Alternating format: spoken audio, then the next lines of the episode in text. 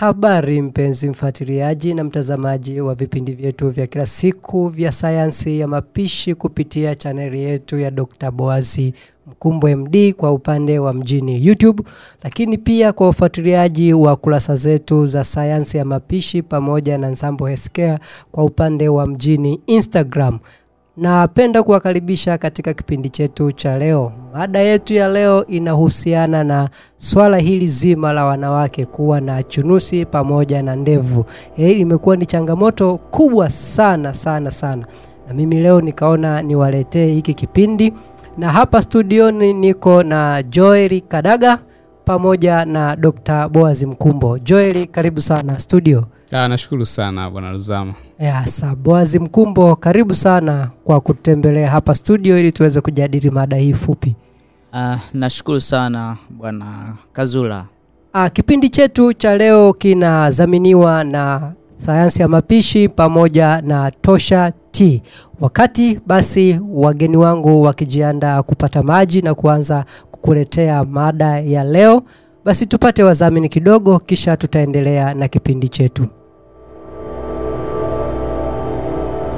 Karibu Health Eating Academy, tukufundisha jinsi ya kupika vyakula mbalimbali mbali, kwa kuzingatia lishe bora kwa wenye uzito mkubwa au kitambi, kisukari, presha, vidonda vya tumbo, nguvu za kiume, pumu na kadhalika. Tutakupa maelekezo jinsi ya kuunda na kupanga sahani yako ya chakula ili uweze kuwa na afya njema. Tunatoa huduma ya kumsimamia mgonjwa anayetaka kudhibiti maradhi ya lishe kwa kutumia vyakula. Tuna bidhaa mbalimbali za mahitaji muhimu ya jikoni ili uweze kupata matokeo mazuri ya afya kama vile unga wa korosho, unga wa mbegu za maboga, unga wa almonds na viungo vya chai. Health Eating Academy tuna vitabu vya mwongozo wa mapishi vitakavyotumika kumwongoza mgonjwa kufikia malengo yake ya kiafya. Tunapatikana Mwananyamala, mkabala na hospitali ya Mwananyamala, Kinondoni, Dar es Salaam. Tuna wakala wetu mikoani ili kukurahisishia wewe mteja wetu. Wasiliana nasi kupitia nambari ya simu ya 0787999994 au 0767074124. Uh, hao ndio walikuwa ni wadhamini wa kipindi chetu cha leo sayansi ya mapishi, lakini kama nilivyokuarifu awali, studioni ninaye Joeli Kadaga ambaye huyu amekuwa ndiye anakutayarishia mada na kukurushia eh, kwa upande wa mjini YouTube pamoja na Instagram, lakini pia ninaye Dr. Boaz Mkumbo ambaye ni daktari wa magonjwa binadamu, pia ni mganga mfawizi Sambo Healthcare Polyclinic, lakini ni mkufunzi wako wa programu ya sayansi ya mapishi. Kwa hiyo nikualike sasa tuendelee na mada yetu, lakini pia nikukumbushe kwamba usisahau kusubscribe unapoingia kwenye channel yetu ya Dr. Bokta Boaz Mkumbo, basi bonyeza alama ya subscribe kisha angalia video zetu, lakini pia ni kushauri uendelee kufollow kurasa zetu za Instagram sayansi ya mapishi pamoja na Sambo Healthcare. Uh, moja kwa moja Dr. Boazi, tuangazie hii mada yetu kwamba ili wadau wengi wamekuwa wakiliuliza sana mm. E, kuna changamoto kubwa kwa wadada wengi sana siku hizi unakuta mpaka mdada tunashindwa kumwona sisi wadau eh, mdada anajitanda kweli kweli, kumbe anakazana kuficha chunusi anakazana kuficha ndevu sasa. Mm. mwisho wa siku unakuta umri unaenda sasa kwa sababu sababu wadau hatumuoni vizuri kwa sababu ya kuficha Yeah. tatizo liko wapi sana? Uh, unajua kwamba hakuna kitu ambacho kinakosesha amani, kinakosesha kujiamini kwa mwanamke eh, kama kuwa na doa lolote katika uso, iwe ni chunusi, iwe ni ndevu, kunakosesha amani. Eh, yani hakuna kitu ambacho mwanamke anatumia pesa nyingi sana kukirekebisha kama uso yaani acha vitu vingine mwanamke anaweza akalala njaa lakini acha kabisa kwenye swala zima wanasema ya Eh. inaonekana acha kabisa kwa hiyo mwanamke siku zote uh, hakubali uso wake huharibike yeah. Ah, Bwana Joel Kadaga, wewe umekuwa ni mwendeshaji wa vipindi vingi sana kwa upande wa Instagram. Eh, hali ikoje huko? Ah, kwa kweli kuhusiana na hili swala la ndevu pamoja na chunusi ni janga la wanawake wengi. Hata ukiangalia hata comment katika masomo yetu tunavyokuwa tunazungumza mada zingine, unakuta wengi isizungumziwe. ehe, kwa nini dokta usizungumze? Kwa nini msituletee kipindi kinachohusiana na swala hili la ndevu pamoja na chunusi? Kwa kweli Eh. ni swala ambalo linahitaji ufafanuzi na watu wengi wanahitaji kupata elimu. Ah, ni kitu ambacho kwa kweli wadhamini na wa, wa, wa kipindi hiki naona wameamua kutilia maanani sana sana hiki kipindi kiruke hewani. Yeah. Ah, Dr. Boaz Mkumbo, hebu tueleze kiunagabaga. Tumeshazoea kwamba e, ndevu pamoja na tuanze kwanza kwenye ndevu, chunusi tuna, tuta, tutaongea baadaye. E, swala la ndevu tumezoea kwamba ni ni, ni, ni, ni, ni, ni, ni dalili kwa wanaume kwamba mwanaume anapobarehe ndo tunategemea awe na ndevu awe na nini. Ndio. lakini siku hizi unakuta uh, wadada wengi pia wana wana ndevu. E, nini kisababishi cha wadada kuwa na ndevu? Uh, swala hapa ni mabadiliko ya homoni. Okay.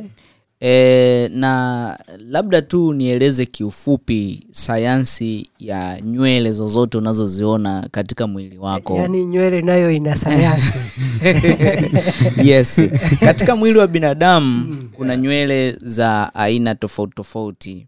Kuna nywele ambazo huwa zinaota kwa kutegemea vichocheo na kuna nywele ambazo huwa zinaota bila kuchochewa na vichocheo yani bila kuchochewa na homoni Okay. kwa mfano nywele za kichwani Okay. nywele ambazo huwa zinaota bila kuchochewa na homoni kwa mfano eh, nyusi hizi nyusi Eh. na kope ni nywele ambazo zinaota bila kuchochewa na homoni. Ndio maana mwanamke anazo hatuwezi kumshangaa na, na mimi ninazo uh, siwezi hakuna mtu ambaye anaweza kunishangaa kwa sababu tuna- tunatarajia eh, mwanamke na mwanaume awe na nywele kichwani alafu pia e, mwanaume pia awe na nyusi na awe na kope. E, lakini inapotokea e, mwanamke amekuwa na ndevu amekuwa na nywele kifuani amekuwa na nywele mgongoni amekuwa na love garden ya kutosha. Lazima sisi wanaume tuanze kushangaa. Ndio, mjadala ndo unaanzia hapo. kwa hiyo katika mwili wa binadamu huwa kuna nywele aina kadhaa. Kuna nywele laini sana na kuna nywele ambazo ni, ni, ni, ni ngumu. Sasa nywele ambazo eh, ni ngumu tunaita terminal hair ambazo hizi ni nywele ambazo huwa zinakuja kwa mwanamke kwa hiyo kuna vile vinyweleo vidogo vidogo sana na kuna zile nywele ngumu. Sasa tukiona mwanamke anapata vinywele ngumu katika sehemu kama kidevu eh, kifuani lazima tuwe na, na, na, na sitofahamu. Tujiulize nini kimetokea? Ni hitilafu gani imetokea katika mwili eh, mpaka homoni ziwe katika mazingira hayo? Sasa kinachotokea ni hivi. Uh, katika mwili wa binadamu Yeah.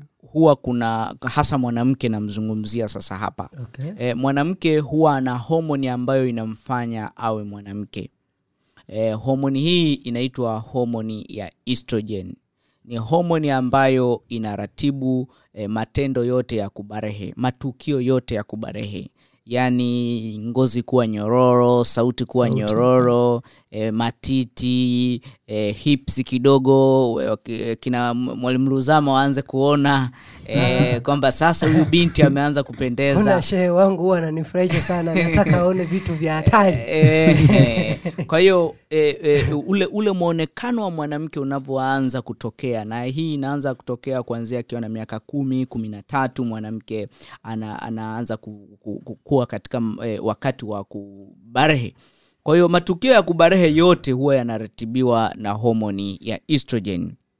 Lakini eh, kuna homoni nyingine inaitwa testosterone. Hii wengi tunaifahamu kama ni homoni ya kiume.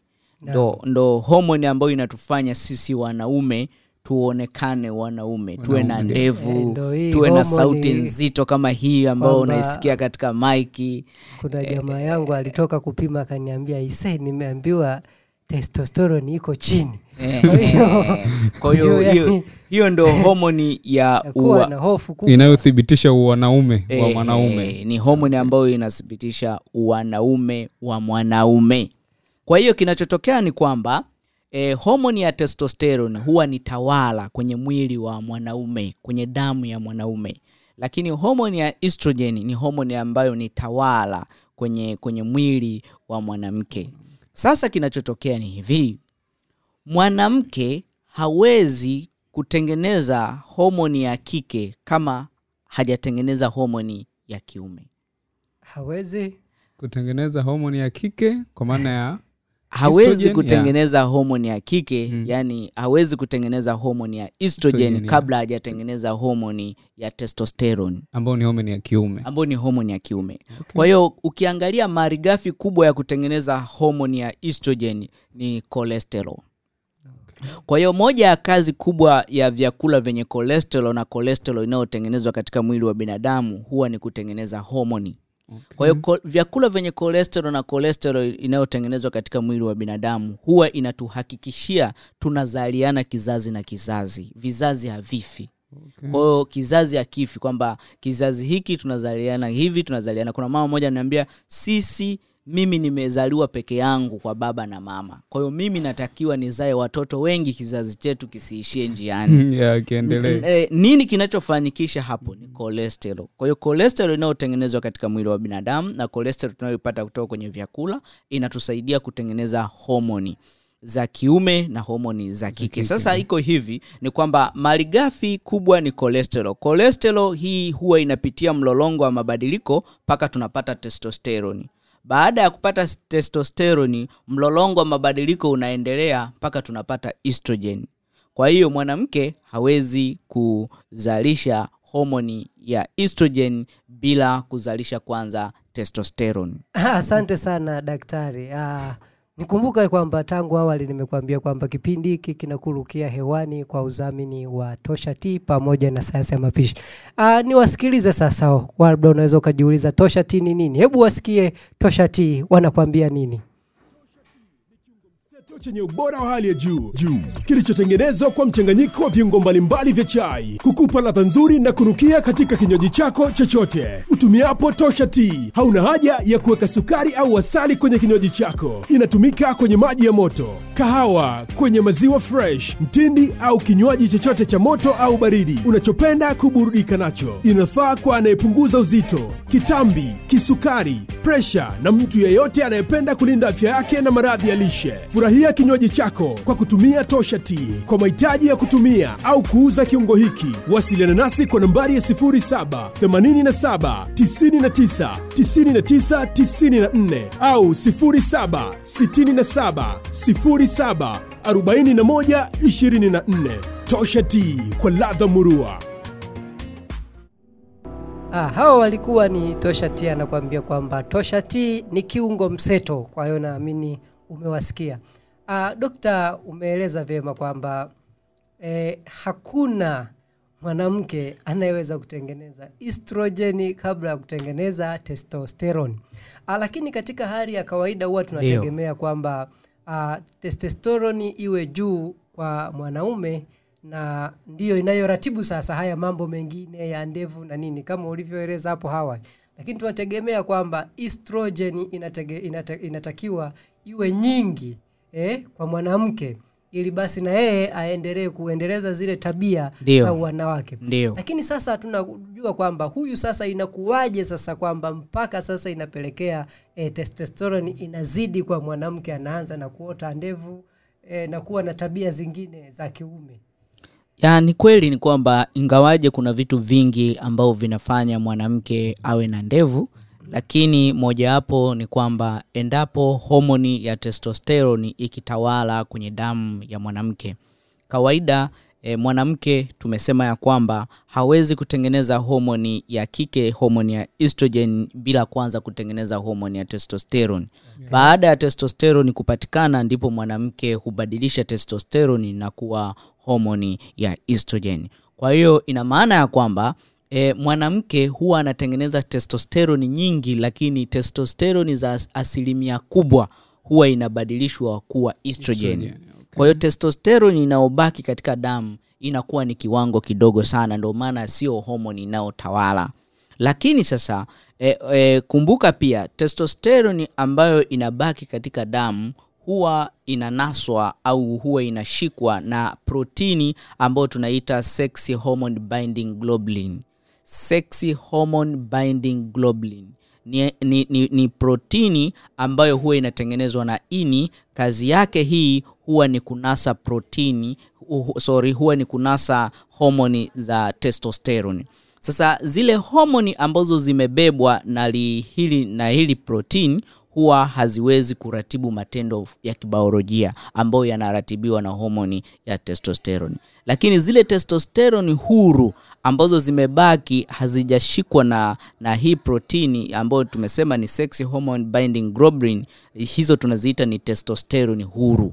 Kwa hiyo ndani ya mwili wa mwanamke kunakuwa na testosterone aina mbili. Kuna testosterone ambazo zimeshikwa na protini ambazo hizi hazifanyi kazi na kuna testosterone ambazo ziko huru katika damu. Tunaita free testosterone. Kwa hiyo mwanamke kwa kawaida kama mazingira ya kawaida huwa ana testosterone huru kiwango kidogo sana. Na jumla ya testosteroni yake inatakiwa isizidi 1 nanogram kwa hiyo mwanamke kiujumla huwa anatakiwa awe katika mazingira ya kiwango kidogo cha e, testosteroni. lakini sasa nini kinafanya e, testosteroni e, ianze kupanda na kinachofanya mwanamke apate ndevu ni ile testosteroni huru inapoongezeka na huongezeka kwa sababu e, e, sababu kubwa kabisa ambayo wengi inawasababisha kuongezeka kwa testosteroni huru ni kupungua kwa sexy hormone binding globulin okay.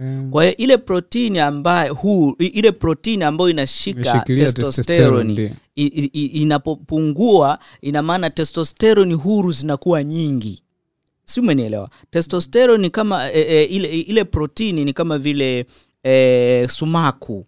Inanasa misumari. Misumari ndo hizo testosterone. Kwa hiyo lile sex hormone binding globulin kazi yake ni kunasa ni kunasa testosterone inanasa testosterone inanasa testosterone. Sasa endapo hii hi, hi, sumaku zinapokuwa chache misumari ambayo haijanaswa inakuwa mingi. Kwa hiyo ni, moja ya sababu ambayo inasababisha mwanamke awe na testosteroni huru nyingi ambazo zinamsababishia ndevu na chunusi tutaona huko mbeleni ni kwamba ni kupungua kwa eh, protein hii ambayo tunaita sex hormone binding globulin. Na moja ya sababu kubwa kabisa eh, tafiti zinaonyesha ya kwamba eh, matumizi ya vyakula vya wanga na sukari kwa wingi we, hupandisha homoni ya insulin. Na homoni ya insulin huwa inaenda kupunguza eh, sex hormone binding globulin. Ndio maana unaambiwa kwamba kadiri mwanamke anavyozidi kunenepa ndivyo anavyopunguza sex hormone binding globulin ndivyo ambavyo anaongeza eh, free testosterone katika damu yake na ndivyo chunusi zinavyopamba moto na ndevu zinavyopamba moto. Ah, asante dokta kwa maelezo mazuri. Ah, labda bwana Joel Kadaga, kwa hapo alipoeleza dokta, naamini una wateja wako kule mjini Instagram, na wao wanategemea sana kusikia mawazo yao, ukiwasaidia kuuliza. Una cha kuongezea hapo au cha kuuliza kadri alivyoeleza Dokta Bwazi Mkumbo?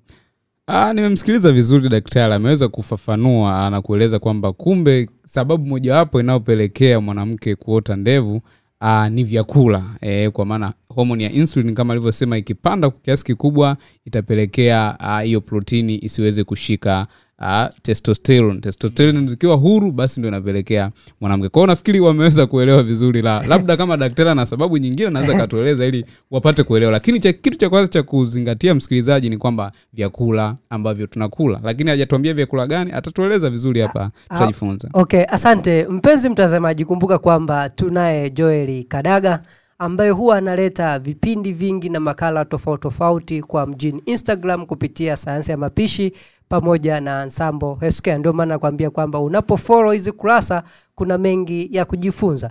Lakini pia ni kushauri mimi ni ruzama kazula ambaye nikiwa nikichukua maoni yako kutoka kwenye peji yetu ya dr boaz mkumbo md kwa upande wa mjini youtube. Kwa hiyo usisahau kubonyeza alama ya subscribe kisha ubonyeze alama ya kengele ili basi tunaporusha vipindi vyetu na wewe uwe wa kwanza kuvipata na kutufuatilia vizuri na kujifunza juu ya afya sasa dr boaz mkumbo mm. umeeleza vizuri kabisa kwamba e, testosterone hizi kwamba kisababishi kikubwa sana ni matumizi mabaya hasa ya wanga na sukari ambayo yanachochea homoni ya insulin kupanda na hatimaye kusababisha e, kunaswa kwa zile free testosterone zinakuwa ni, ni, ni, ni, ni inshu ngumu sasa wafanyeje sasa hawa watu kwamba ni nini huwa kinachagiza mpaka e, inapeleke? Kwa sababu tunajua tatizo haliwezi likaanza sasa hivi alafu likakua. E, na maana kwamba huwa kuna mlolongo mwingine mrefu unaoendelea kwa mwanamke. E, labda utueleze e, ni nini sasa huwa kinatokea kwa mwanamke mpaka anafikia kwenye hicho kiwango? Ni mara moja tu au hili tendo huwa lina ni la kujirudiarudia kwa muda mrefu Uh, yani kitu ambacho kinatakiwa kitokee ni kwamba eh, homoni huwa zinawasiliana. Zinawasiliana kama nyaya za umeme ukizichukua ukawa unazigusanisha ina maana umeme wa nyumba nzima utakuwa unatetemeka. Kwa hiyo na homoni huwa zinawasiliana homoni kwa homoni. Kwa hiyo inapotokea ni kwamba mwili wako unaulisha vyakula vibaya e, siku hadi siku mwezi hadi mwezi mwaka hadi mwaka ndivyo ambavyo unavyovuruga homoni za kike. Na tumesema kwamba maadui wakubwa ambao wanapunguza sex hormone binding globulin ni pamoja na matumizi ya vimiminika vyenye sukari kwa wingi haijalishi unakunywa soda haijalishi unakunywa juisi E, haijalishi ni asili au sio asili tunachoangalia ni wingi wa sukari unayomimina katika mwili. Lakini pia e, matumizi ya vyakula vya wanga na sukari. E, vyakula vya wanga yani tunazungumzia vyakula vya ngano wali. Hivyo ni vyakula ambavyo vina kiwango kikubwa sana cha sukari. Baada ya kumeng'enywa katika mwili mwili huo unafyonza sukari nyingi sana. Lakini pia matumizi ya pombe E, pombe ni moja ya sababu kubwa sana ambayo pia hupunguza sex hormone binding globulin. E, kwa hiyo hivyo ni vitu vichache ambavyo ni msingi kabisa na vinavuruga homoni kwa kiwango kikubwa sana kwa wanawake. E, hivyo kila mtu anatakiwa kuhakikisha kwamba anafuatilia hivi kwa umakini, lakini kumbuka kwamba e, sex hormone binding globulin inaweza ikaongezwa e, kwa, kwa kupanda kwa homoni ya estrogen eh, homoni ya estrogen inavyopanda katika mwili eh, mwanamke una, unapunguza eh, unapunguza eh, free testosterone. Kwa mfano naweza nikakupa mfano kwa nini wanawake wengi ukimwona anakaa chunusi au vichunusi viwili vitatu anakwambia hey, niko period. Unajuaga ni kwa nini? Kwa sababu mwanamke akitaka kuingia period eh, kinachofanyika ni kwamba eh, lazima homoni za estrogen na progesterone huwa zinashuka. Kwa hiyo kushuka kwa homoni ya estrogen na progesterone inasababisha eh, eh, sex hormone binding globulin kushuka na pia eh, testosterone huru kuwa e, nyingi katika damu. Kwa hiyo hicho ndicho ambacho hutokea katika mwili wa binadamu. Ah, Dokta, umeeleza visababishi vingi sana. E, naamini kwamba e, kwa huku mtaani huwa tunaamini kwamba kuna mwingine ukimwaeleza hivi anakwambia kwamba hizi ndevu e, ni za ukoo. E, unakuta mwingine mwanamke akiwa na ndevu anakwambia ni kwa sababu ni za ukoo e, wewe umeeleza sababu nyingi za kitaalamu. Je labda tuulize kwamba e, mbali na hizo sababu hivi vitu vinaweza vikawa vinarisiwa kutokana na ukoo?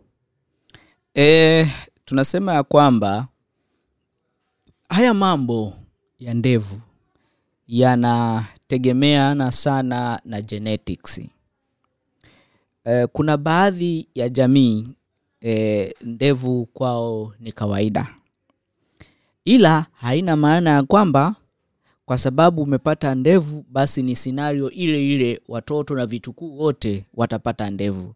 Kinachotokea ni kwamba unajikuta ya kwamba e, jini ile ile moja yaani binadamu yule yule mmoja anaenda kuishi katika mazingira hatarishi yale yale ambayo yanashusha sex hormone binding globulin na vitu vingine katika mwili kwa hiyo unajikuta kwamba ukoo mzima mnadhurika na aina moja ya kitu ambacho kinawaletea nywele sehemu ambazo mwanamke hatakii kuwa na nywele. Kwa hiyo tunatarajia ya kwamba tutakuwa tunapata matokeo yale yale kwa sababu binadamu ni yule yule kwa sababu ni, ni wana genomic structure ile ile muundo wa kibiolojia ule ule. Ah, kwa hiyo sio kwamba tunarisi ndevu. Eh, ndevu haturithi kiujumla. okay. Lakini sasa daktari, tumeona kwamba hatuwezi kurisi ndevu la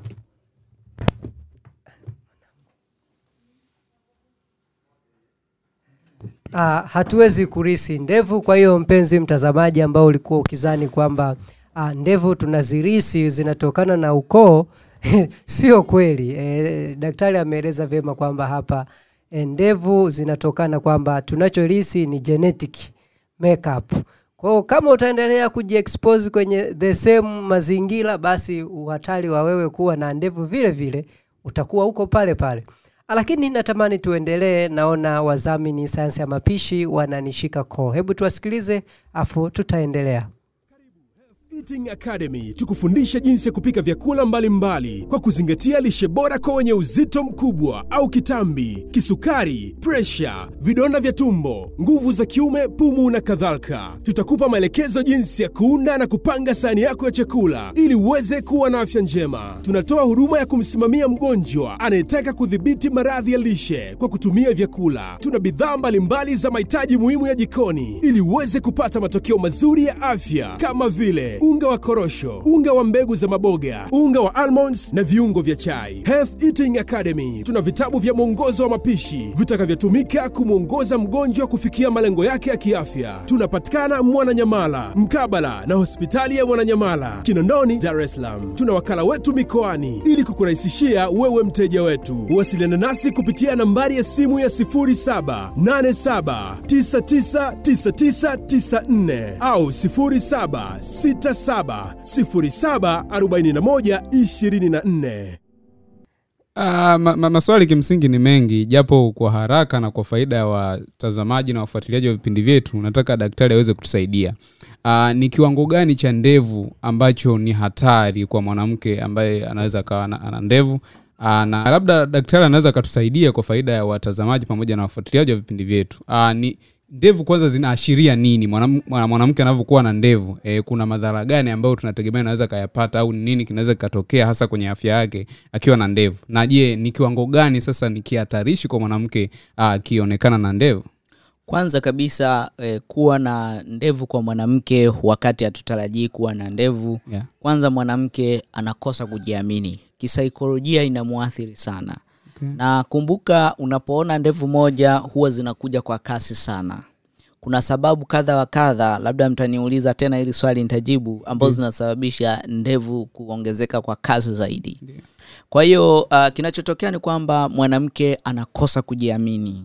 Uh, na anasononeshwa sana na ongezeko kubwa la ndevu kadiri siku zinavyoenda. Uh, kitu kingine cha pili ni kwamba e, mbali na kutojiamini kudhoofika kisaikolojia kuumia kisaikolojia lakini e, ndevu zinavyokuwa zinaongezeka sio ishara ya afya njema. Ndio maana nikasema kwamba mara nyingine si wanawake wote ambao wana ndevu hawawezi kupata watoto. Lakini mara nyingi huwa inaendana pia na mahangaiko ya kutafuta mtoto bila suluhisho na kwa sababu tumejadili tu sababu moja ambayo inasababisha ndevu kutokea ambayo tumesema ni kuongezeka kwa homoni za kiume huru katika damu yeah. lakini pia kuna kuongezeka kwa homoni ya prolactin kuna magonjwa ya tezi ya thyroid hashimoto thyroiditis eh, na matatizo mengine kama Graves disorders hayo ni maradhi ambayo pia yanaweza yakachangia mwanamke kuwa na ndevu. Kwa hiyo mwanamke anapokuwa na ndevu inaweza ikawa sio ishara njema. Lakini pia mwanamke kuwa na ndevu huwa sio ishara eh, njema kwa sababu mwili wa mwanamke ambaye eh, uwezo wa kutumia sukari ni mdogo. Tunasema ana insulin resistance gene. Yuko hatarini sana kupata kisukari siku za mbeleni kwa hiyo ni mm. sio ishara ya afya Ya afya njema njema. kiujumla ndevu sio ishara ya afya njema lakini pia hakuna idadi maalum ya ndevu hata kama ndevu ziko tatu ziko nne mwanamke hatakii kupata eh, terminal hair katika sehemu yani nywele ngumu na nyeusi katika sehemu ambazo hatakiwi kuwa na nywele okay. Uh, kinachofanyika ni kwamba eh, katika kila kitako kwenye bezi ya unyweleo. Yani katika kila kitako unajua e, katika kila kitako ya unyweleo huwa kuna receptors za homoni. Yani kuna vi, vitu ambavyo vinanasa homoni e, za kiume na za kike. Kuna estrogen receptor kuna androgen au testosterone receptor eh, kuna 5 alpha reductase receptors. Kwa hiyo kuna kuna vitu ambavyo huwa vinanasa hormone katika kila kitako cha unyweleo sasa kinachotokea ni kwamba baada ya homoni huru e, za testosterone kuzidi katika damu kinachotokea ni kwamba zile homoni huru huwa zinaenda zinanasa kwenye kitako cha kila unyweleo na kwenye kitako cha kila unyweleo zinaponasa pale huwa zinabadilishwa kwenda kwenye dihydrotestosterone ambao ni active form ambayo sasa inafanya e, utengenezaji wa, wa, wa, wa, wa, wa, wa mafuta mengi kwenye ngozi ambayo huwa inaziba vinyweleo na kusababisha chunusi. Lakini pia hiyo dihydrotestosterone katika kitako cha unyweleo husababisha pia nywele kuota kwa hiyo unapofanya zoezi la kuvuta ndevu unapovuta hivi una overstimulate ile homoni ifanye kazi kwa kasi. Kwa hiyo ile ndevu itaota kwa spidi na zitaota nyingine nyingi sana. Kwa hiyo kuvuta ndevu ni hatari zaidi unapokuwa una tatizo la ndevu. Lakini haina maana kwamba usiziondoe. Yes njia nyingine ni kwamba unapotumia e, wembe. Unapotumia wembe kwa mwanamke pia una stimulate e, ile dihydrotestosterone conversion ifanyike kwa kasi zaidi na nywele zinaongezeka kwa kasi zaidi. E, njia nzuri ambayo huwa tunashauri ni njia ya kutumia waxing. Waxing ni kitu kama nta fulani hivi. E, ni nta fulani hivi ambayo unajipaka e, baada ya kuipaka e, unaiacha inakauka. Baada ya muda unakuja unabandua kama plastiki. Kwa hiyo hiyo ndo inaonekana sasa hivi ni nzuri zaidi kuliko njia zingine za kuondoa nywele hasa sehemu ambazo hazitakiwi kwa wanawake. Ah, asante dokta, ni umeeleza vizuri, lakini eh, kuna njia ambayo wanawake wanaitumia. Nitakuja nikueleze baada ya kupata wadhamini. Tupate wadhamini kidogo, kisha tutaendelea. Ni kiungo mseto chenye ubora wa hali ya juu. Juu. Kilichotengenezwa kwa mchanganyiko wa viungo mbalimbali vya chai kukupa ladha nzuri na kunukia katika kinywaji chako chochote. Utumiapo tosha tea. Hauna haja ya kuweka sukari au asali kwenye kinywaji chako. Inatumika kwenye maji ya moto kahawa kwenye maziwa fresh mtindi au kinywaji chochote cha moto au baridi. Unachopenda kuburudika nacho. Inafaa kwa anayepunguza uzito kitambi kisukari presha na mtu yeyote anayependa kulinda afya yake na maradhi ya lishe. Furahia kinywaji chako kwa kutumia tosha tea. Kwa mahitaji ya kutumia au kuuza kiungo hiki wasiliana nasi kwa nambari ya 07 87 99 99 94 au 07 67 07 41 24 tosha tea kwa ladha murua. Asante sana Tosha Team. Ah, Dokta, umeeleza njia nzuri sana ya kutoa hizi ndevu kwa sababu wadada wengi wanakuwa wanahangaika. Uh, lakini kwa mjini YouTube eh, wapo wadau ambao wamekuwa na maoni tofauti kabisa. Eh, unaona pale wanashauri kwamba wengine wanashauriana kwamba kuna dawa ambazo naamini wewe eh, kitaalamu kitaalamu una, unazifahamu zipo zile dawa ambazo zina zinamezwa na kina dada ili kuhakikisha kwamba ndevu hazioti je hii ni njia salama ya wadada kuzuia ndevu zisiendelee kuota Ah, tunasema ya kwamba njia yoyote ambayo imethibitishwa na taasisi za udhibiti wa dawa na umeandikiwa na daktari kwa kuzingatia misingi yote ya kimatibabu, hiyo njia ni salama. Kwa hiyo sisi madaktari huwa kuna aina mbalimbali za dawa ambazo huwa tunazitoa ambazo huwa zinaenda kusaidia e, kupunguza kuota kwa ndevu. Kwa hiyo lakini hizo sio njia za kudumu. Ni njia ambazo e, zinahitaji e, ufanisi wa hali ya juu. Kwa mfano ukimkuta mwanamke ana kiwango kikubwa cha ndevu na anataka ndevu zake ziondoke kwa hiyo unachocheza nacho wewe ni kuangalia e, testosteroni zinatengenezwa wapi. Testosteroni zinatengenezwa wapi katika mwili wa binadamu kuna viwanda viwili vikuu vya testosteroni. e, kiwanda cha kwanza cha testosteroni huwa ni ovary ovary za binadamu za mwanamke huwa zinatengeneza homoni ya testosteroni. lakini pia kiwanda cha pili cha testosteroni huwa ni tezi ya adrenal kwa hiyo kuna tezi inaitwa adrenal na yenyewe hutengeneza testosterone kwa sababu ndevu kwa mwanamke au nywele pasipotakiwa kuota na nywele huwa zinaota kwa kusisimuliwa na homoni ambayo tunaita di- dihydrotestosterone DHT.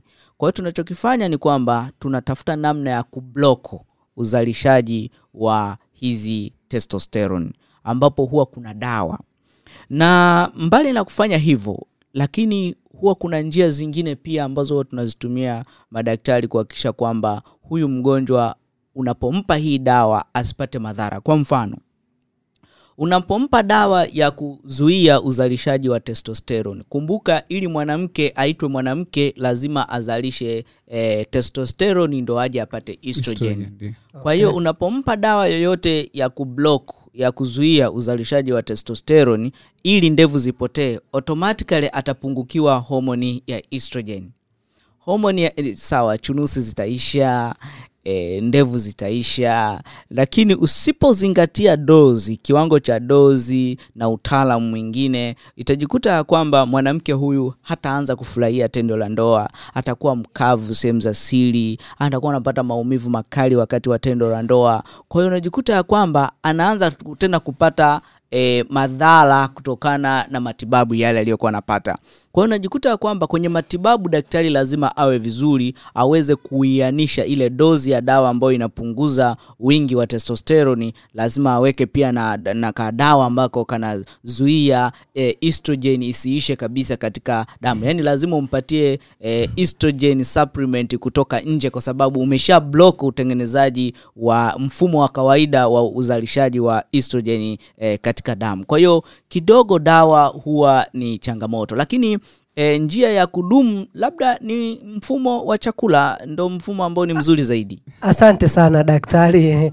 E, mpenzi mfuatiliaji wa makala hii, nikukumbushe tena, kama ndiyo mara yako ya kwanza kutembelea chaneli yetu hii ya Dr. Boazi Mkumbwe MD, basi bonyeza alama ya subscribe, kisha bonyeza alama ya kengele ili uwe unapata vipindi vyetu vya kila siku. Lakini pia nikualike uendelee kutembelea kurasa zetu za Instagram e, sayansi ya mapishi pamoja na Nsambo Healthcare ili basi huo unajifunza na kupata mafunzo mbalimbali ya makala za kiafya. Ah, Bwana Joel Kadaga, wewe umekuwa ni mwandishi mzuri sana na mchapishaji wa makala tofauti tofauti za kiafya kwa upande wa Instagram. Ah, naamini kwamba dokta ameeleza hasa namna ya matumizi ya dawa, lakini ameeleza na madhara yake pia. Ah, nyinyi mmekuwa mkishauri chakula zaidi e, katika kuhakikisha kwamba e, wadau wa afya wanapata nafuu e, kama mlivyo dokta alivyotangulia kueleza hapo awali kwamba hili pia linaweza linatokana na chakula kibovu. Labda sasa utusaidie huku kwa ku, kwa wadau tunataka tusikie, tusaidie kuuliza huku kwa dokta kwamba e, ni namna gani sasa nyinyi kama sayansi ya mapishi e, mnawasaidia hawa wadau. Naamini wadau wako wa Instagram wanategemea kusikia hilo pia. Ah, labda tu mi nachoweza kusema kwa sababu ah, siku zote tumekuwa tukihubiri kuhusiana na lishe bora, namna gani ambavyo mtu anatakiwa ale ili aweze ah, kudhibiti maradhi ya lishe, lakini pia kuweza kujikinga eh, kuweza kupata hizo ndevu. Aidha, kama ameshapata ndevu kiwango fulani, aache baadhi ya vyakula ale kiafya, ili ahakikishe kwamba ndevu hizo haziongezeki, kwa maana anaweza kubalansi homoni ili aweze kuwa vizuri. Kwa hiyo naamini kwa somo hili tuko pamoja na wadau na wataendelea kufurahia na kujifunza kuona ni kwamba ni muda sahihi au mwafaka sasa kuachana na hizo dawa ambazo tumeona daktari ameeleza kwamba zina madhara mengi au zina mchanga zina changamoto nyingi kwa maana lazima utumie dawa zaidi ya moja labda lakini pia wakati mwingine unaweza usifanikiwe na ukajikuta unapata matatizo mengine ambayo ni makubwa zaidi. Kwao chakula naweza kusema ndo tiba au kitu ambacho wanatakiwa wakimbilie zaidi wadau wetu Uh, dokta umeeleza vizuri kwamba dawa siyo njia sahihi ya kudumu. Ndio. E, labda tu ukasema labda chakula. Ndio. E, sasa unamshauri nini sasa huyu mtu ambaye bado yuko na ndevu e, na anataka kuondokana nazo amekuwa akipambana kila siku? Afanye nini hasa? Uh, siku zote huwa tunasema ya kwamba sisi madaktari huwezi ukamshauri mtu afanye njia ambayo inamletea matokeo baadaye sana. Kwa hiyo unamruhusu mtu aendelee kupitia maumivu kwanza taratibu taratibu. Kwa mfano lazima utafute kwanza njia ambayo inampa aueni mtu haraka. Okay. kwa hiyo e, kiujumla ni kwamba hata unapotaka kushughulika na swala la ndevu mimi huwa nakaa na mgonjwa namwambia ya kwamba e, sasa nitakupatia suluhisho la haraka. Lakini suluhisho la kudumu ni hili kwa hiyo siku zote suluhisho la haraka huwa ni suluhisho ambalo haliondoi mzizi wa tatizo. E, ni suluhisho ambalo linaondoa dalili inayokukera. Kwa hiyo kama wewe unakerwa na ndevu mi nitaziondoa. Kama unakerwa na kitu fulani katika uso wako nitakiondoa. Kwa sababu kuna namna ya kuondoa hizo dalili mbaya. Lakini wanasema kwamba utaondoa dalili mbaya lakini ndani ya mwili wako utakuwa bado mgonjwa. Bado na ndani ya mwili wako nitakuwa mimi naweza nikakuondolea hizo dalili mbaya lakini sijaubadilisha sijabadilisha asili ya mwili wako. Muundo wa mwili wako kibiolojia nitauacha vile vile. Kwa hiyo lazima kama daktari nikutafutie suluhisho la kudumu. Angalia hata wale watu ambao huwa wanaenda kufanyiwa upasuaji ili waweze kupunguza uzito baada ya kupunguziwa ukubwa wa mfuko wa chakula unaambiwa sawa hili ni suluhisho utapungua uzito lakini jitahidi ufanye lishe bora. Kwa hiyo sio suluhisho sio ruksa ya kula aina yoyote ya chakula hata baada ya upasuaji. Kwa hiyo kula kiafya ni lazima hata kama uchenge kwa namna gani vile. Kwa hiyo hata sisi tunachokifanya ni kwamba cha kwanza huwa tunampima mgonjwa kuona ni homoni gani ambazo zime, zimeleta mushkel E, kumbuka nimekuambia kwamba si homoni tu huru ya testosterone ambayo huwa inaleta ndevu. Nimekuambia pia kuna homoni zingine kama prolactin huwa zinaleta pia ndevu kwa mwanamke. Lakini pia lazima mwanamke achekiwe homoni ya E, thyroid hormones. Lazima pia achekiwe thyroid autoantibodies. Kwa lazima tuangalie kama ana maradhi mengine ya tezi ya shingo ambayo kwa mfano hashimotos pamoja na graves disorders. Kwa lazima uangalie hayo maradhi kwanza ka ujiridhishe kuangalia je kuna visababishi kuna visababishi vingine ambavyo vinaleta eh, ndevu. Lakini pia lazima umchunguze mgonjwa uangalie uwezo wake wa kutumia sukari. Umchunguze kwa kina vipimo vikubwa ambavyo vinaweza kumbaini kama ni mtarajiwa au ana kisukari kilichojificha. Yaani yuko katika pre-diabetic stage okay. kwa hiyo lazima ufanye uchunguzi. Baada ya kufanya uchunguzi na kugundua aina fulani ya homoni imeharibika basi mtakaa chini mtatathmini kiwango cha e, homoni hizo jinsi zilivyopanda na namna gani ambavyo unaweza ukamchagulia dawa nzuri ambayo itampa e, matokeo ya haraka. Eidha kama tayari imeshamletea athari hafurahii tendo la ndoa imeshamletea athari e, mbali tu na uso kuharibika hawezi kubeba mimba kwa hiyo utahakikisha kwamba mnasaidiana ili aweze kutimiza malengo yake taratibu. Baada ya hapo tunambadilishia mfumo wa chakula. Siku zote huwa tunawashauri wagonjwa wafuate sayansi ya mapishi. Sayansi ya mapishi ni nguzo kubwa sana e, katika kudhibiti ndevu. E, sayansi ya mapishi kwanza inakupunguzia wingi wa sukari katika sahani yako. Na tumeona kwamba kadiri unavyomimina sukari nyingi homoni ya insulin inapanda na homoni ya insulin hupunguza sex hormone binding globulin ambao huongeza eh, homoni za kiume ambazo ni huru katika damu ambazo huchochea eh, ndevu E, lakini pia unapunguza matumizi ya pombe unapunguza ulaji wa vyakula ambao vimekaangwa katika mafuta dhaifu na vitu mbalimbali. Kiujumla tu ni kwamba e, sayansi ya mapishi imekuwa ni msaada kwa kila mtu. Kwa hiyo kwa yeyote ambaye anatusikiliza endapo akipata mwongozo wa kitabu cha sayansi ya mapishi kitamsaidia sana kubadilisha mfumo wa kula. Asante sana dokta, tumeeleza kwa kina na kiunagaubaga. Nakumbuka dokta ameeleza kwamba e, sayansi ya mapishi, lakini sayansi ya mapishi hawa wako chini ya wadhamini wetu wa Healthy Eating Academy. Hebu wasikie sasa, tunapozungumza sayansi ya mapishi, basi kumbuka Healthy Eating Academy ndio waendeshaji wa programu hiyo. Karibu Health Eating Academy, tukufundisha jinsi ya kupika vyakula mbalimbali mbali, kwa kuzingatia lishe bora kwa wenye uzito mkubwa au kitambi, kisukari, presha, vidonda vya tumbo, nguvu za kiume, pumu na kadhalika. Tutakupa maelekezo jinsi ya kuunda na kupanga sahani yako ya chakula ili uweze kuwa na afya njema. Tunatoa huduma ya kumsimamia mgonjwa anayetaka kudhibiti maradhi ya lishe kwa kutumia vyakula. Tuna bidhaa mbalimbali za mahitaji muhimu ya jikoni ili uweze kupata matokeo mazuri ya afya kama vile unga wa korosho, unga wa mbegu za maboga, unga wa almonds na viungo vya chai. Health Eating Academy tuna vitabu vya mwongozo wa mapishi vitakavyotumika kumwongoza mgonjwa kufikia malengo yake ya kiafya. Tunapatikana Mwananyamala, mkabala na hospitali ya Mwananyamala, Kinondoni, Dar es Salaam. Tuna wakala wetu mikoani ili kukurahisishia wewe mteja wetu. Wasiliana nasi kupitia nambari ya simu ya 0787999994 au 0767074124. Mza, Ah, ni kweli kipengele cha pili tunaenda kuzungumza kuhusiana na swala la chunusi kwa wanawake eh. Moja ya kitu ambacho kinawanyima confidence na kujiamini wanawake, chunusi ni mojawapo. Sasa labda daktari atueleze ah, tunawezaje kutafsiri kwamba hivi ni vipele au hizi ni chunusi, vitu ambavyo vinaonekana kwenye uso wa mwanamke kwanza, kabla hatujaenda kuangalia ni vitu gani vinavyosababisha hizo chunusi ziote.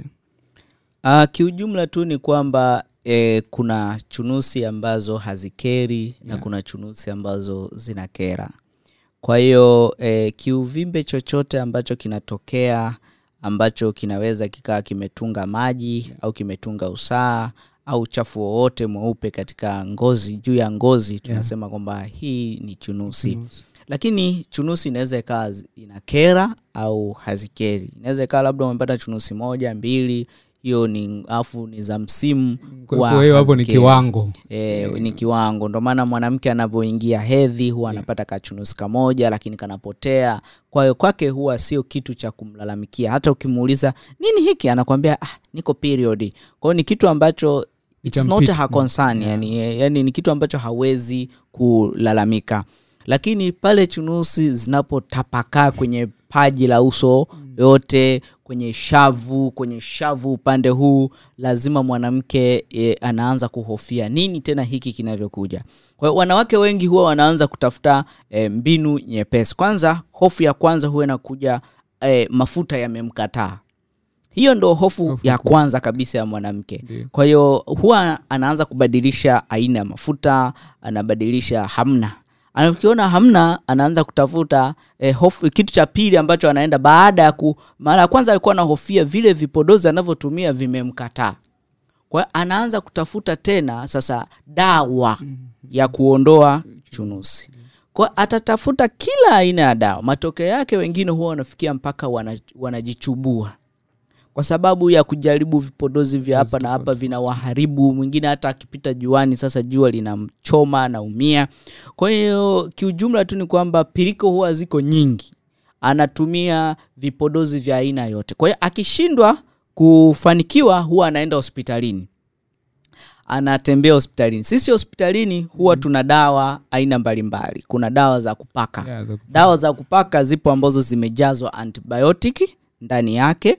Lapi, lakini pia dawa za kupaka kuna dawa ambazo zimejazwa steroid. Yaani okay. steroid ni, ni dawa ambazo huwa zinapoza mwili zinashusha kinga ya mwili ili mwili usipambane na kile kinachokudhuru. Kwao unajikuta kwamba atapiga steroid na bado anazidi kuzifanya zile chunusi zichachamae kwa sababu steroid huwa inaenda kuvuruga homoni zaidi yaani Okay. steroid inaenda kupandisha zaidi eh, homoni za kiume ambapo chunusi ndo zinacharuka zaidi kama yule mwanamke tatizo hitilafu limetokea mwilini. Kwa hiyo kiujumla tu ni kwamba utajuaje kama wewe hitilafu haipo kwenye ngozi? Hitilafu iko ndani ya mwili, Ndani ya mwili, na mwili unajionyesha ndani unaumwa kupitia ngozi. Pale ambapo unajaribu kila aina ya njia kuweza kujinusuru na chunusi nyingi unashindwa. Ujue kwamba tatizo haliko kwenye ngozi tatizo liko ndani ya mwili wako. Okay. Ah, kwa hiyo daktari eh, mimi niliamini tangu mwanzo kwamba eh, chunusi zinapokuwa kali sana labda ni ugonjwa wa ngozi. E, lakini hapa umenipa kitu kipya kwamba e, hitirafu ya ngozi inaweza ikawa imetokea. Umewaza mbali sana. Imetokea ndani. Sasa hapo ndipo unaponichanganya ambapo ni maoni makubwa sana ya wadau wangu kufi- nilipokuwa nilipokuwa nasoma eh, digri ya udaktari eh, nadhani ilikuwa mwaka wa nne. Umenikumbusha mbali sana lazima nitoe hii- hii hii story. Yeah. nilikutana na daktari mmoja anafundisha jinsi ya kutibu mwili wa mgonjwa kwa kutumia njia nyingine tofauti na njia ambayo unafundishwa mimi darasani. Okay. nikaambiwa njia ambayo tunatibu darasani sisi tunaita conventional medicine huwa tunatibu mwili kwa kuugawanya katika idara tofauti tofauti. Kwa mfano mtu akija ana matatizo ya homoni utampeleka kwa daktari wa homoni tunaita endocrinologist. Akija mtu ana matatizo ya kisukari utampeleka kwa diabetologist daktari wa kisukari. Akija mtu ana matatizo ya usingizi na- halali kabisa utampeleka kwa neurologist. Akija mtu ana matatizo ya mifupa utampeleka kwa daktari wa mifupa. Mifupa, kwa hiyo eh, uki- akija mtu ana matatizo ya chunusi utamte- utampeleka kwa daktari wa ngozi. Ngozi ndio. Eh, Kwa kwa hiyo- sababu tuliamini ni magonjwa ya ngozi e, sasa. sasa sasa unaona sasa ya kwamba eh, lakini nilivyokuja kusoma ile tiba anayoizungumzia yeye akasema kwamba kuna kitu kinaitwa functional medicine. Kwenye functional medicine there is no super specialization there is super generalization. Yaani Okay. kwenye functional medicine hakuna ubobevu kinachofanyika ni kwamba tunaufikiria mwili ni kiungo kimoja, Kimoja. halafu tunaanza kutresi sababu ni nini. Nikasema oh my god kuanzia leo i will practice functional medicine and not conventional medicine. Kwa hiyo ina maana ni kwamba unaweza ukachukua sasa kwamba ukauchukua mwili wa binadamu ukaanza kutrace out huyu mgonjwa ananiambia ametumia hiki ametumia hiki ametumia hiki ende mimi kama daktari nitampa nini kipya Okay. ukisema nitampa nini kipya lazima ufigure out kwamba wenzako wote waliotangulia wametumia njia zote unazozijua kwao lazima daktari wewe zichaji ujiulize zaidi kwao lazima ufikirie mwili kama kiungo kimoja Okay. yaweza kuwa wao walikuwa wanafikiria this thing iko kwenye ngozi Ngozi. kumbe hiki kitu kiko ndani ni mvurugiko wa homoni nikisovu mvurugiko wa homoni swala la chunusi linapotea Isha. Okay. Asante sana daktari kwa sababu mimi nadhani e, mtazamaji ameelewa kwamba mara zote sio kwamba unapokuwa na chunusi e, ni ugonjwa wa ngozi. Kwa hiyo unaweza ukawa na chunusi kumbe unaumwa kwa ndani. Eh, hiyo ndicho kitu cha kwanza tunatakiwa tufikirie. Ah, lakini daktari pamoja na yote hayo naamini kwamba hakuna jambo ambalo linatokea tu e, lazima huwa kuna kitu ambacho ukiona kitu kimetokea basi ujue kuna kitu kinachokoza. E, labda mchokoo sana unaosababisha mpaka mtu anapata chunusi inapelekea kuhangaika hivyo. Huwa ni nini hasa? Kwanza kabisa mwanzo e, tulijifunza ya kwamba e, kuna homoni ambazo ni tawala kwa mwanamke na kuna homoni ambayo ni tawala kwa mwanaume. Kwa mwanaume. Lakini nikawaambia kwamba kuna mazingira ambayo huwa yanasababisha homoni za mwanamke e, zinavurugika e, tunaposema kuvurugika kwa homoni ya mwanamke au kwa homoni za mwanamke lazima tujue homoni gani ambayo imevurugika Vurugika. E, labda kwa faida ya mtazamaji, wengine wanazoea tu kwamba homoni imevurugika. Maana yake ni kwamba homoni haziko kwenye usawa. e, haiko Kwenye kwenye usawa usawa. na lazi, lazima tujue ni homoni gani gani ambayo haipo Kwenye kwenye usawa Okay. kwa mfano mwanamke ambaye anakula vibaya mnywaji wa pombe ovyo e, mwanamke ambaye e, anaongezeka uzito kwa kasi sana. E, inasababisha e, e, sex hormone binding globulin ambayo ni aina ya protini ambayo huwa inanasa protini e, inanasa testosterone na kupunguza testosterone huru. Kwa hiyo endapo ikitokea kwamba wingi wa homoni za testosteron katika mwili wa binadamu ukaongezeka sana jambo hili linaweza likachochea chunusi nyingi sana. Kwa mfano nimekuambia kwamba katika kila kitako katika kila kitako cha unyweleo huwa kuna e, vinasa homoni ya kiume testosterone. Homoni ya kiume ikifika pale huwa inaenda kusisimua utengenezaji wa mafuta mengi. Unapotengeneza mafuta mengi huwa yanaziba vinyweleo vinywe, ngozi inashindwa kupumua vizuri na matokeo yake unasababisha chunusi kwa hiyo ina maana ya kwamba mwanamke inapotokea mwanamke akawa na homoni za kiume huru tawara nyingi. Hii inaweza ikasababisha chunusi nyingi kujitokeza katika mwili. Labda nikupe mfano. E, utofauti wa estrogen na testosterone katika mwili wa binadamu.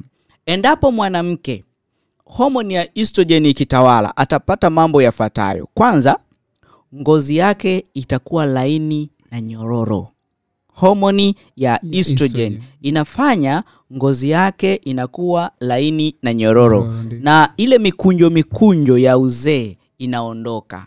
Kwa sababu estrogen waga ina stimulate uzalishaji wa collagen na elastin. Kingine ni kwamba e, homoni ya estrogen huwa inapunguza mafuta yanayozalishwa.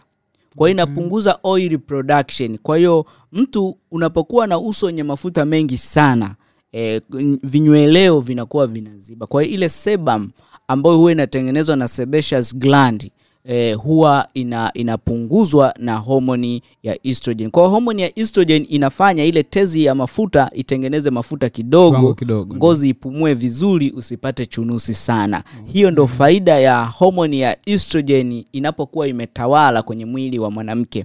Ndio maana mwanamke anaonekana hana chunusi, ngozi yake Ngozi laini yake kabisa, ndivyo. Lakini pia homoni ya estrogen huwa inaimarisha, inaondoa chunusi.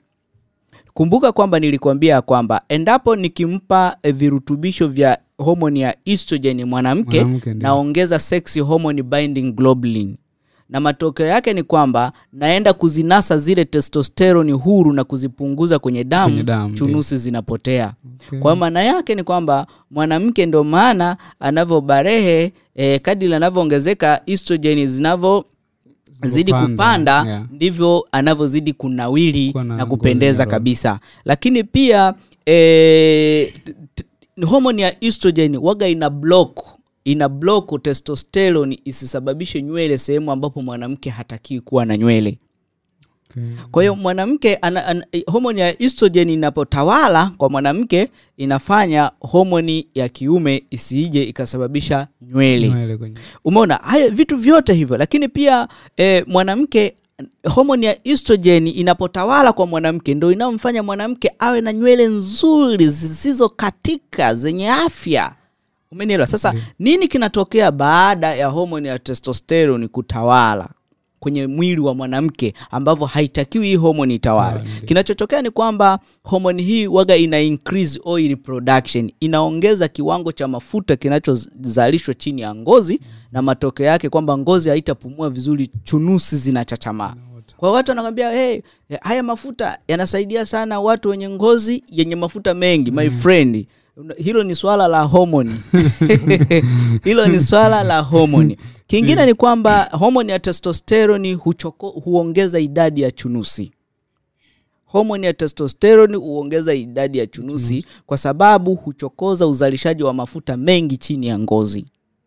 Kingine ni kwamba eh, homoni ya testosteroni huongeza uzalisha hu, hu, huotesha nywele ngumu nyingi kwa mwanamke sehemu ambapo mwanamke hatakiwi kuwa na nywele. Umenielewa eh? Yes. Alafu kingine ni kwamba homoni ya testosterone inapokuwa tawala kwa mwanamke huwa inafanya nywele za hapa mbele zinaanza kukatika zinakuwa laini na zinakatika kwa hiyo hapa nitaka tu kukupa eh, scenario kwamba namna gani testosterone inapotawala kwenye damu nini kinachotokea? Kinachotokea ni kwamba testosterone ikitawala kwenye damu inafanya uzalishaji wa mafuta chini ya ngozi kuongezeka Ongezeka. ngozi haitapumua vizuri chunusi Chunusi zinapamba moto. Kwa hiyo huwa e, naangalia mtu anaposema haya ni mafuta ambayo yanasaidia kupunguza mafuta kwenye ngozi labda tungejadili kwamba ni nini ambacho kinafanya hii, hii tezi inayotengeneza mafuta iteme mafuta kwa wingi. Kwa lakini wingi, pia kuna tezi zingine ambazo zikizalisha homoni kwa wingi zinaweza zikachangia mwanamke kuwa na chunusi mfano kuongezeka kwa homoni ya prolactin pia ni moja ya kitu ambacho hutakii kuki, kukisahau kukipima kwa sababu kinaweza ikasababisha mwanamke kuwa na chunusi nyingi sana kwenye paji la uso na kwenye mashavu. Lakini pia hata homoni e, za tezi ya shingo lazima pia zi, zi, vizuri kabisa. Lakini pia hata uwezo wa mwili kutumia sukari unapokuwa mdogo unaweza ukasababisha mwanamke awe na chunusi nyingi sana Asante daktari, naamini wewe nikikuacha kwa sababu naamini bado unayo mengi, lakini muda nao eh, unatushika mkono. Eh, labda kwa kumalizia sasa, wewe kama daktari, tumeshaelewa kwamba eh, homoni zote hizi tumezungumza tumeangalia kule nyuma kwamba bado tutarudi pale pale kwenye swala la chakula eh, sababu msingi wake tumeshaona kwamba haya matatizo yote kumbe msingi mzima ni kwenye homoni kutokuwa kwenye usawa. Kitu ambacho watu wengi tumekuwa tukikipuuzia sana na kuanza kudili na eneo la nje. E, labda tumekuwa tukidili na eneo la nje kwa kuelewa kama mimi nilivyokuwa naelewa kwamba chunusi e, ni tatizo tu la ngozi kama kawaida. Kwa tunapambana e, ku- ku- kusovu matatizo ya ngozi. Lakini kumbe umeeleza vyema kwamba kumbe inaweza ikawa mtu anaumwa ndani. E, labda kwa kumalizia sasa wewe utoe ushauri. Tunashauri nini ili watu sasa waweze kujitibia haya matatizo. Maana watu wanaumwa wanatafuta njia ya kutokea.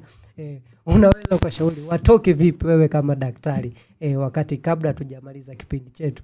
Uh, cha kwanza kabisa lazima wafahamu kwamba kama e, mtu yeyote anayetusikiliza ametumia kila njia ili kuweza kudhibiti mlipuko wa chunusi e, na ameshindwa kupata mafanikio, namwambia tu kwamba yaweza kuwa tatizo haliko kwenye ngozi e, yaweza kuwa tatizo liko ndani e, eidha kuna mvurugiko wa homoni. Siku nyingine tutakuja tujifunze juu ya mchango wa uharibifu wa mfumo wa chakula jinsi ambavyo unaweza ukasababisha chunusi kulipuka kwa hiyo kuna mwingine anaweza kaa ana mfumo wa chakula umedhurika kutokana na machaguo ya vyakula lakini pia inaweza ikawa ni homoni kama leo tulivyozungumza. Kwa hiyo lazima ubadilishe mfumo mzima wa maisha kiujumla ili uweze kutibu mwili kwa ndani kuja nje. Kwa hiyo watu wengi wanataka kutibu kwa nje huku ndani wakiwa hawajatibu. Huwezi ukatibu chunusi e, au mlipuko wa ndevu kwa kuanzia nje alafu unasahau kutibu kwa ndani. E, unaweza ukatumia njia zozote unazozitumia waxing leza kunyoa kufanya nini lakini njia zote hizo si njia ambazo zinaondoa mzizi. Labda tuanzie ndani na njia pekee ni kubadilisha mfumo wa kula. Asante daktari. Bwana joel kadaga tunaelekea mwisho wa kipindi chetu. Ah, wewe ni mtu mzuri sana umekuwa ukichapisha makara mengi sana huko mjini instagram labda unawa neno la mwisho kwa wapenzi wafuatiliaji wa kipindi hiki Ah, labda tu cha mwisho cha kuweza kusema kwamba tumejifunza leo ah, kuota ndevu kwa mwanamke ah, pamoja na nywele sehemu ambazo hazitakiwi pamoja na swala la chunusi linaratibiwa au kusababishwa na homoni. Kwa hiyo nafikiri tumejifunza na kuweza kuelewa hicho. Uh, mnaweza kuendelea kutufuatilia katika masomo yetu au madarasa yetu Instagram. Tuna ukurasa wetu unaitwa Healthcare. Huko utapata masomo mengi yanayohusiana na masuala ya afya. Ensemble tunasema adding more years of health life. Lakini pia katika ukurasa wa sayansi ya mapishi eh, hapo ndo home of organic uh, food. So unaweza ukaja hapo ukaweza kujifunza vitu vingi. Namna gani unaweza ukala kiafya ili uweze kudhibiti haya maradhi ah, ambayo tunasema ni kuwa na ndevu nyingi kwa mwanamke pamoja na chunusi asante sana joel kadaga. Lakini usiache kusubscribe katika chaneli yetu ya dr bwazi mkumbwe md na kisha kubonyeza alama ya kengele ili uwe unapata vipindi vyetu vya kila siku. Kumbuka na kuacha na wadhamini wetu mpaka wakati mwingine tutakapokuletea kipindi kingine cha afya tosha t na healthy eating academy ndo wadhamini wetu wa leo. Kwa heri na karibu sana hadi wakati mwingine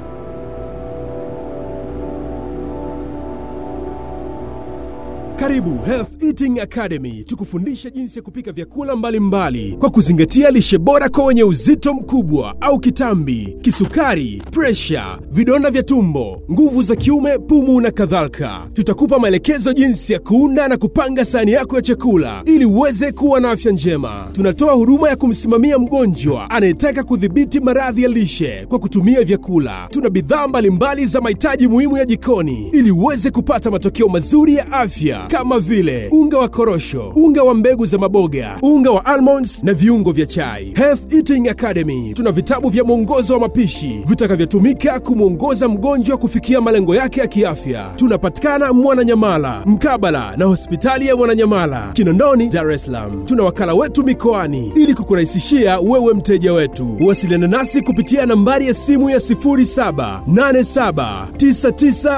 0787999994 au 0767074124.